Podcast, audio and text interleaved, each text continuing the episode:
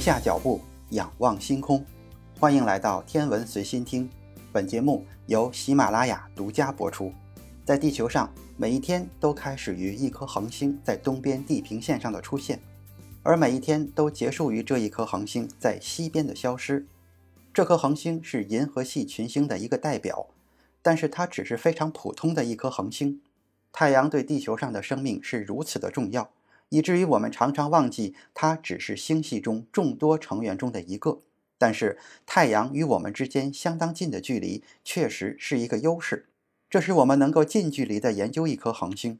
实际上，日常生活中的经历就可以把你引向非常科学的问题，而这个问题也是天文学家们开始研究太阳时所思考的。夏天，当你站在外面时，你会感到脸上非常热。这些来自太阳的能量以红外辐射的形式来到你的身边。当我们看向太阳的时候，我们只能看到大约一百六十千米，因为太阳上的物质会吸收光，所以没有光能够从太阳的内部直接抵达地球。但是有一种被称为中微子的神秘粒子，却能够不被吸收，从太阳中心直接抵达地球。中微子来源于日核的核反应过程，因此它让我们能够窥探到太阳的心脏。中微子不带电，质量基本为零，而且很难与物质发生作用。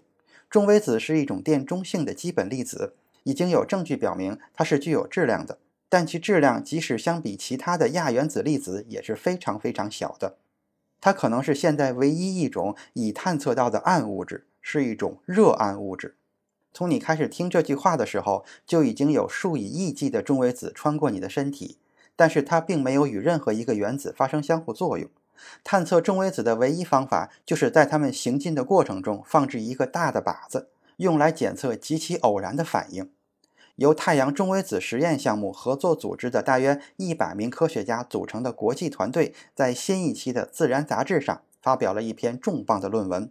论文称，他们直接从太阳中发现了中微子，这是首次直接揭示了碳氮氧聚变循环正在我们的阳光下工作。内容太多，休息一下。主播已经开通了洗米团的功能，加入洗米团就能畅听所有的单集付费声音，同时还能超前听音频，还有专享的圈子动态。还等什么？赶紧加入吧！推广期价格优惠哟。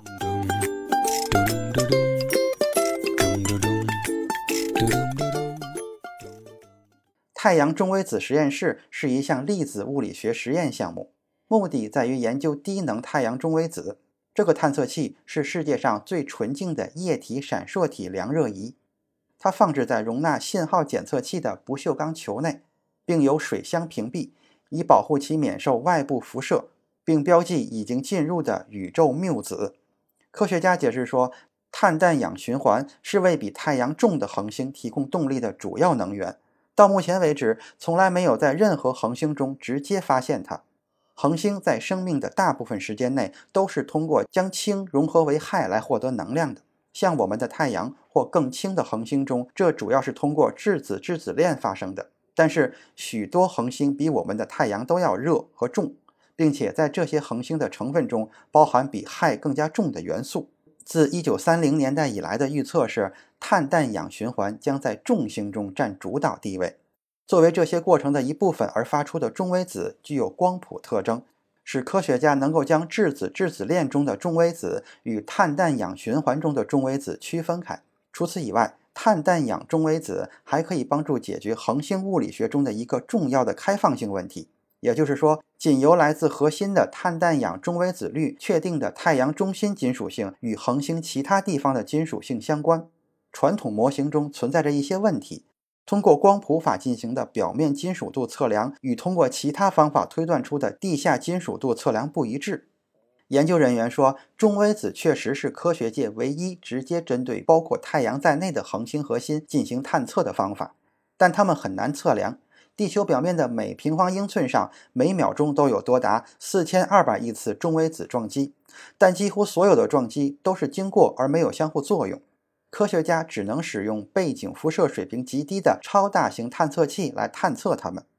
太阳中微子实验探测器位于意大利亚平宁山脉的深处。当中微子与三百吨超纯的有机闪烁体中的电子发生碰撞时，它会检测中微子作为光的闪烁。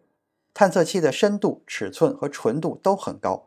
在此之前，太阳中微子实验合作已经成功地测量了质子质子太阳中微子通量的成分，帮助完善了中微子的风位振荡参数。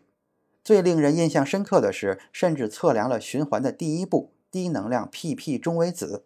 多年来，由于采用了一系列识别和稳定背景的举措，整个合作都非常的成功。相信通过进一步的科学研究，我们也许能够得到更多关于太阳的信息。今天的天文随心听就是这些，咱们下次再见。